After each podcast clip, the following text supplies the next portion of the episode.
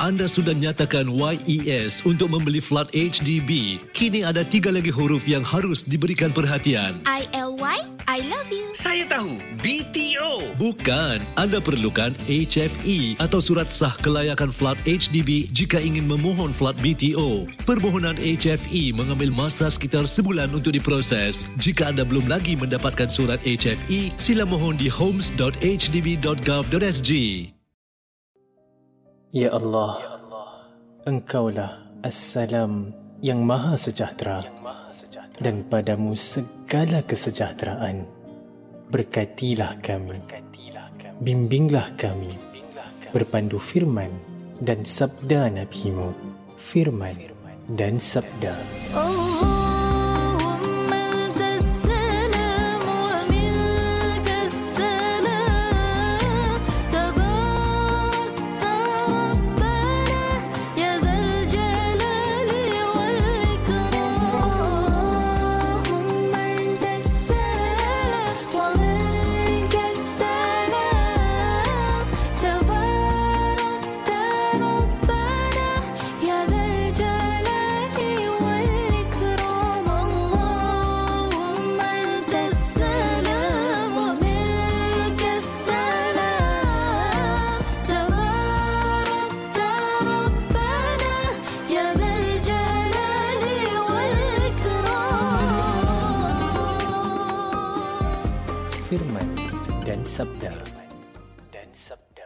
Bismillahirrahmanirrahim. Dimulai dengan nama Allah yang Maha Pemurah lagi Maha Penyayang. Tuhan yang menguasai segala alam, langit dan bumi. Dan ingatlah, Allah senantiasa menyaksikan segala sesuatu. Assalamualaikum warahmatullahi wabarakatuh. Selamat pagi pendengar yang dihormati sekalian. Anda sedang mendengar firman dan sabda Rabu 17 hari bulan Januari 2024 bersamaan 5 Rejab 1445 Hijriah. Kita mulakan pagi berbahagia ini dengan menghayati bacaan surah An-Nisa ayat 148. A'udzu billahi minasy syaithanir rajim. لا يحب الله الجهر بالسوء من القول إلا من ظلم وكان الله سميعا عليما إن تبدوا خيرا أو تخفوه أو تعفو عن سوء فإن الله كان عفوا قديرا إن الذين يكفرون بالله ورسله ويريدون أن يفرقوا بين الله ورسله ويقولون نؤمن ببعض ونكفر ببعض ويريدون أن يتخذوا بين ذلك سبيلاً أولئك هم الكافرون حقا وأعتدنا للكافرين عذابا مهينا. والذين آمنوا بالله ورسله ولم يفرقوا بين أحد منهم أولئك سوف يؤتيهم أجورهم وكان الله غفورا رحيما. يسألك أهل الكتاب أن تنزل عليهم كتابا من السماء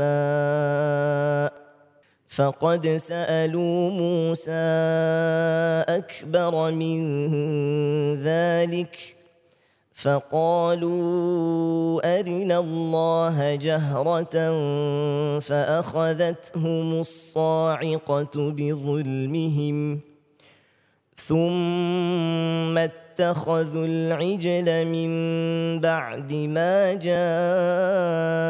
جاءتهم البينات فعفونا عن ذلك وآتينا موسى سلطانا مبينا ورفعنا فوقهم الطور بميثاقهم وقلنا لهم ادخلوا الباب سجدا وقلنا لهم لا تعدوا في السبت واخذنا منهم ميثاقا غليظا Penyampaian bacaan surah An-Nisa dari yang berbahagia Qori Ustaz Muhammad Zulfadli Abdul Razak dari ayat 148 hingga 154. Saudara yang dimuliakan, Allah adalah As-Sami'i dan Al-Alim. Dia mendengar dan mengetahui apa yang sedang kita lalui. Allah tidak suka kemungkaran diucapkan atau disebarkan secara terangan. Marilah sama-sama kita ikuti penjelasan berikutnya dari yang berbahagia Ustaz Muhammad Fahim Abdul Khalil dengan ceramah bertajuk Dia Maha Mendengar. Siti, kau masih kawan dengan Ina tu eh? Masih? Kenapa? Hmm, tak adalah. Cuma aku tak faham lah orang yang masih kawan dengan dia. Kau tahu kan dia suka ambil kesempatan dengan orang lain? Aku dah pernah kena lah. Mula-mula, dia minta tolong aku buat kerja dia sikit. Lama-lama, aku pula yang kena buat semua kerja dia. Kau tak pernah kena gitu ke, Siti? Eh, tak baik pula kau cakap macam tu. Alah kau ni. Mana ada orang yang dengar? Kita dua je kat sini. Tapi kan Allah dengar setiap apa yang kita katakan. Assalamualaikum warahmatullahi wabarakatuh. Para pendengar di Warna yang dirahmati oleh Allah Subhanahu wa taala. InsyaAllah pada pagi ini kita akan mengambil beberapa pelajaran daripada ayat-ayat Al-Quran daripada surah An-Nisa ayat ke-148 hingga ayat ke-154 yang telah dibacakan tadi. Yang mana saya harap dapat sama-sama kita aplikasikan pelajaran-pelajarannya dalam kehidupan kita sebagai umat Islam di Singapura. Amin. Ya Rabbal Alamin. Para pendengar di Warna dirahmati Allah Subhanahu wa taala. Perkataan su di sini membawa dua makna. Yang pertama adalah perkataan mungkar seperti memanggil seorang itu kufur dengan mudahnya. Dan tafsiran kedua bagi perkataan su dalam ayat ini adalah mendoakan keburukan untuk orang lain. Dan kedua-dua perkara ini adalah perkataan-perkataan buruk yang tidak disukai Allah Subhanahu wa taala. Imam Ibn Kathir rahimahullahu taala rahmatan wasi'ah meriwayatkan penafsiran Ibn Abbas radhiyallahu anhuma bagi ayat ini. Beliau berkata, Allah Subhanahu wa taala tidak menyukai seseorang yang mendoakan keburukan kepada orang lain kecuali jika dia dizalimi. Kerana sesungguhnya Allah Taala telah memberikan keringanan untuk mendoakan keburukan bagi orang yang telah menzaliminya berdasarkan firman-Nya illa man zulim kecuali oleh orang yang dizalimi. Tetapi jika orang itu bersabar, itu lebih baik baginya. Para pendengar radio warna yang dirahmati oleh Allah Subhanahu wa taala, seseorang itu mempunyai pilihan untuk bercakap perkataan yang baik ataupun sebaliknya. Dari hadis Rasulullah sallallahu alaihi wasallam kita belajar bahawa jika seorang tidak dapat bercakap yang baik, maka lebih baik dia diam. Nabi sallallahu alaihi wasallam bersabda, "Falyakul khaira aw liyasmut." Yang bermaksud bercakap yang baik ataupun diam. Tidak ada keperluan untuk seorang untuk terus bercakap apabila tiada apa-apa yang baik dalam ucapan mereka. Memang betul kadang-kala berdiam diri bukanlah jawapannya apabila sesuatu perlu dilakukan untuk menghentikan penindasan. Orang yang ditindas boleh membincangkan masalahnya dengan orang lain yang ada kuasa untuk membantunya. Sebagai contoh, persahabat radhiyallahu anhum mereka membawa masalah mereka kepada Rasulullah sallallahu alaihi wasallam kerana mereka mempercayai baginda sallallahu alaihi wasallam dan baginda sallallahu alaihi wasallam amat bijaksana. Dan pada hari ini kita lihat jika kita berada dalam situasi yang menindas di mana kita ditahan daripada mendapat hak kita daripada kita berbual-bual di sana sini membuat cerita di sana sini lebih baik kita berjumpa dengan orang yang dapat berikan kita nasihat dan bantu kita dengan masalah kita. Perbalahan dan perselisihan faham itu adalah perkara yang biasa. Tetapi kadang-kala kita terlebih banyak bercakap perkara yang tidak memberi kita maupun orang lain sebarang manfaat daripada yang diperlukan. Dan bukan sahaja kita membuang masa orang lain, Tetapi cakapan kita itu akan dipersoalkan di hari akhirat. Para pendengar di warna dirahmati oleh Allah Subhanahu wa taala. Allah Subhanahu wa taala adalah Sami' dan Alim. Dia mendengar dan dia juga mengetahui apa yang sedang kita lalui. Oleh itu, berhati-hatilah dengan apa yang kita ucapkan. Imam Hasan Al-Basri rahimahullah taala pernah berkata bahawa seorang mukmin tidak boleh memohon laknat Allah taala terhadap sesiapa yang menzaliminya. Tetapi sebaliknya hendaklah dia berdoa, "Ya Allah, tolonglah aku menghadapinya dan berikanlah hak aku daripadanya." Para pendengar radio warna dirahmati Allah Subhanahu wa taala, kita lihat mengapakah beliau beri nasihat sedemikian ini? Mengapakah doa ini? Ini adalah kerana tidak layak bagi seorang mukmin mengotorkan lidahnya dengan mengutuk orang lain. Orang yang beriman adalah orang yang berakhlak mulia. Melainkan kalau seorang itu dizalimi dan dia terpaksa bercakap begitu. Sebagai contoh, kalau seseorang itu ditipu oleh scam dan jika kita tidak beritahu orang sekeliling kita mengenai perbuatannya, dia mungkin akan buat zalim kepada orang lain pula. Maka bolehlah orang tersebut menceritakan perkara itu kepada orang lain agar orang lain berwaspada dan tidak jatuh ke dalam perangkap yang sama. Dan juga boleh buka cerita tentangnya kepada pihak polis untuk mengadu kesnya. Tetapi kita juga harus ingat bahawa walaupun kelonggaran diberikan bagi situasi tertentu, memaafkan dan menyembunyikan aib orang lain itu lebih baik. Seperti contoh, ada orang yang zaman mudanya dia mencuri dan dia menipu orang untuk mendapatkan wang mereka. Tetapi lama kelamaan orang tersebut bertaubat. Jadi janganlah kita ungkit cerita lamanya walaupun kita pernah menjadi mangsanya. Kerana perkara itu akan membuat orang lain pandang serong kepada orang tersebut. Sedangkan dia sudah berubah menjadi baik. Jadi para pendengar di warna yang dirahmati Allah Subhanahu Wa Taala, Daripada sini dapat kita pelajari bahawa Allah Subhanahu Wa Taala tidak suka kemungkaran diucapkan atau disebarkan secara terang-terangan. Seorang mukmin harus berhati-hati dengan perkataan yang digunakannya. Setiap apa yang masuk dalam kepala dan keluar daripada mulut. Ini juga menunjukkan perlunya kita berhati-hati dengan apa yang kita dengar. Bersihkanlah lidah dan telinga kita daripada mendekati perkara-perkara kemungkaran. Tiada kebaikan bagi mana-mana orang Islam untuk cakap keburukan orang lain. Lebih-lebih lagi menyebarkannya di khalayak ramai. Kita lihat pada hari ini, ramai manusia mengulas mengenai ahli politik atau bahagian pengurusan tinggi. Dan dalam berbuat demikian, kadang-kadang kita menggunakan perkataan yang kurang elok terhadap mereka.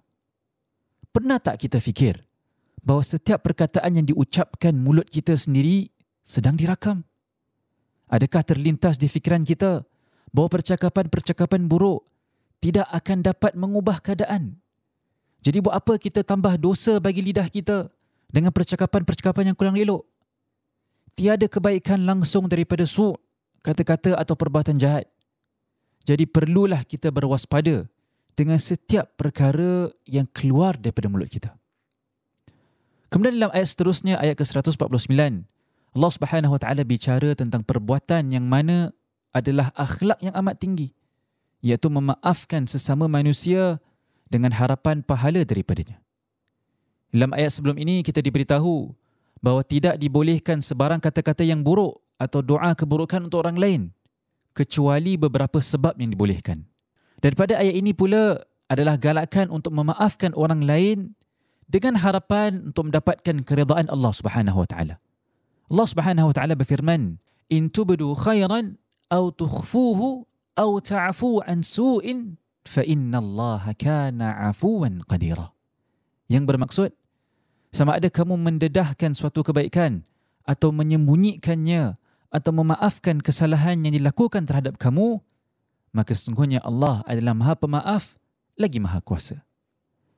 Para pendengar di warna dirahmati Allah Subhanahu wa taala.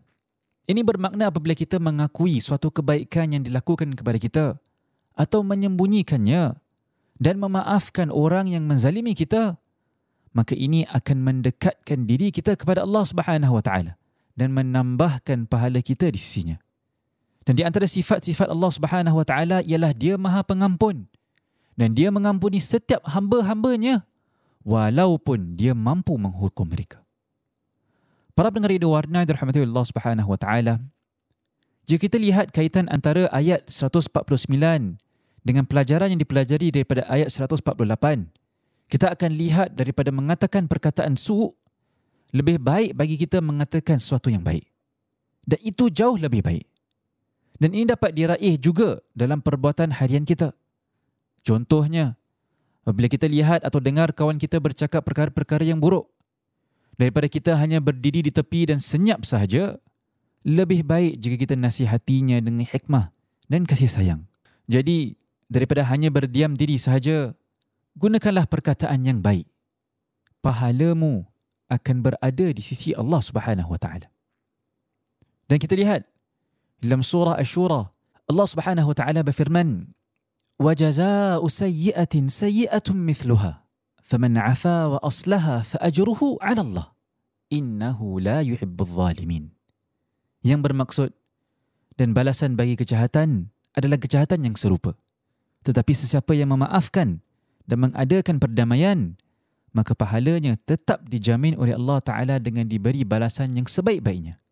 Sesungguhnya Allah tidak suka kepada orang-orang yang berlaku zalim.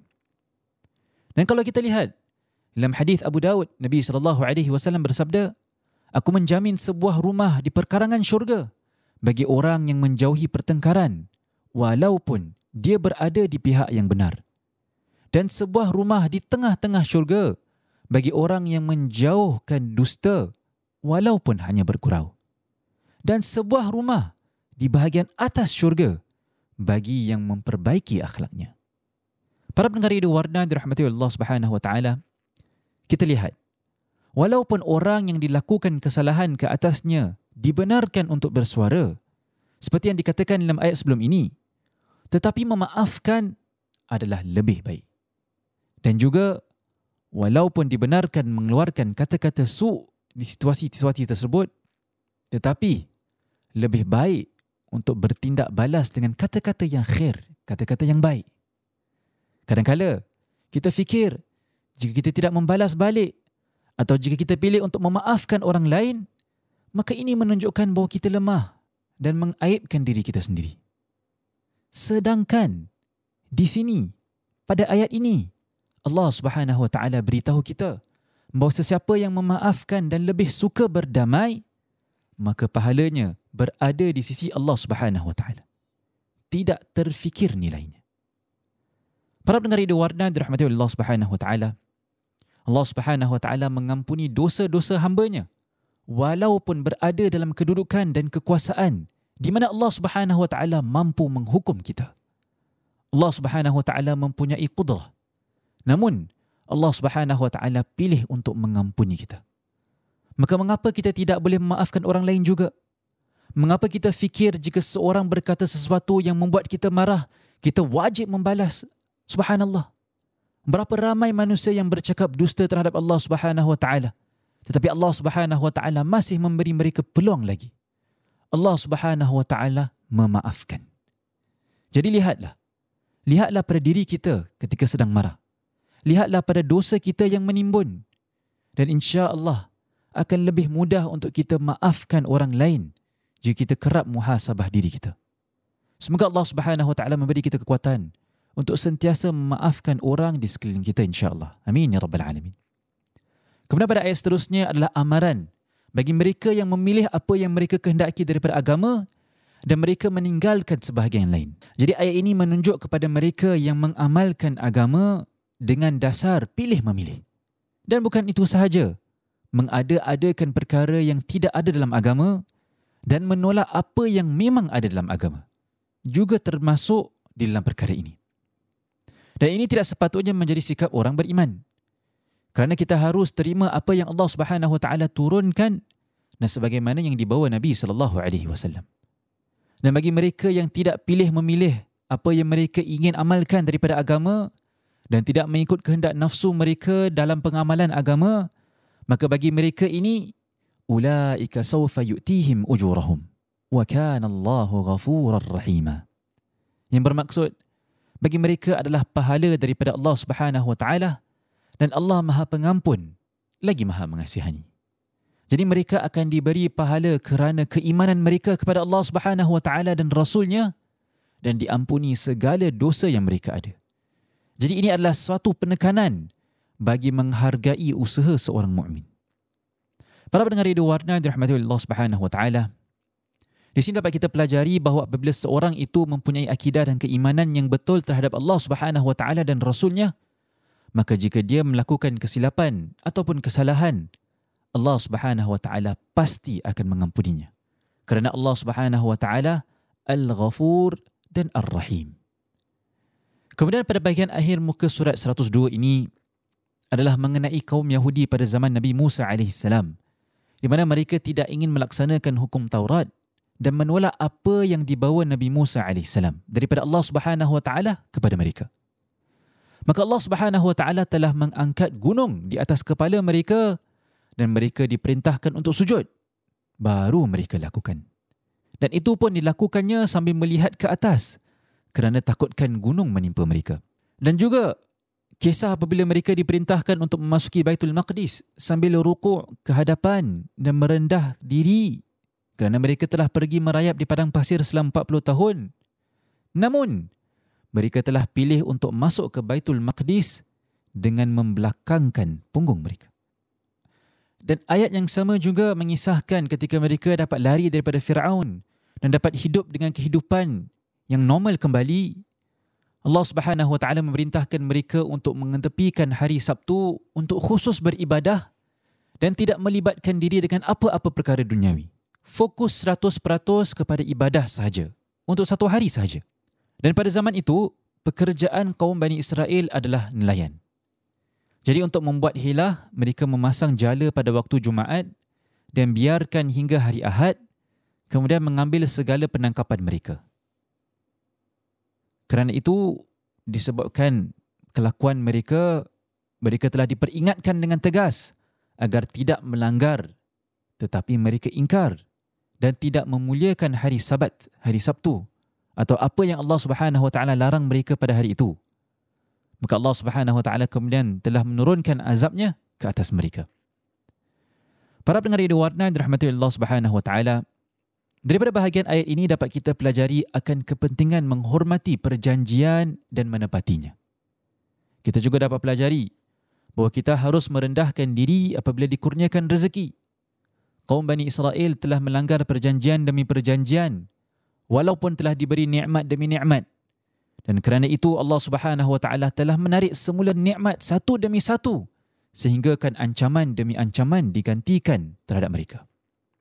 Jadi ini mengajar kita jika kita tidak merendahkan diri dengan kenikmatan yang telah diberi, Allah Subhanahu Wa Taala berkuasa untuk mengambil kesemuanya semula dan biarkan kita di dalam kehinaan. Nauzubillah. Baiklah. Sampai di sini saja perkongsian saya. Sebelum saya akhiri, Mari kita imbas kembali apa yang telah kita pelajari daripada muka surat 102 daripada surah An-Nisa pada pagi ini. Pelajaran yang pertama, Allah Subhanahu Wa Taala adalah Sami' dan Alim. Dia mendengar dan dia juga mengetahui apa yang sedang kita lalui. Yang kedua, Allah Subhanahu Wa Taala tidak suka kemungkaran diucapkan atau disebarkan secara terang-terangan.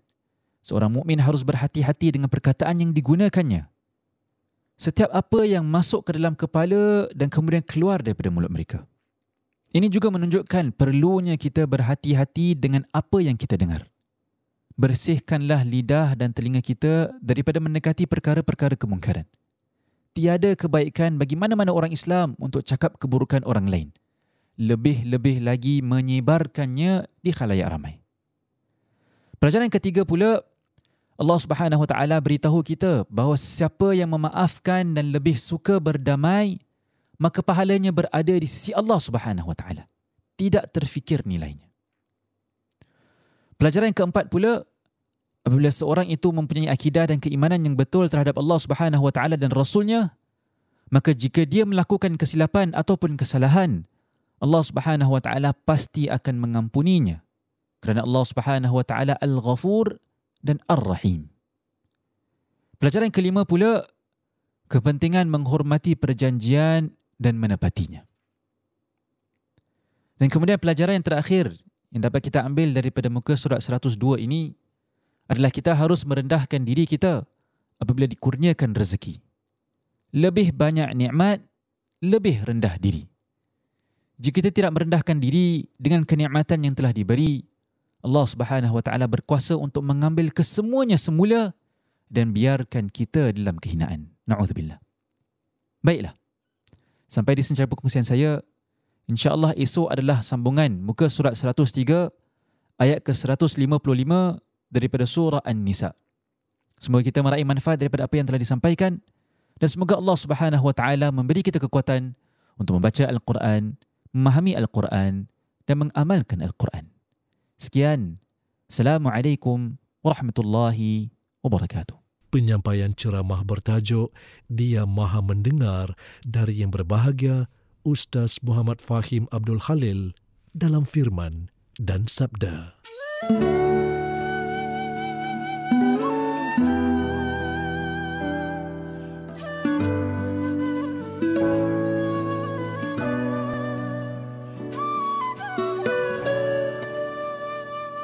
بسم الله الذي لا يضر مع اسمه شيء في الأرض ولا في السماء وهو سميع عليم. بسم الله الذي لا يضر مع اسمه شيء في الأرض ولا في السماء وهو سميع عليم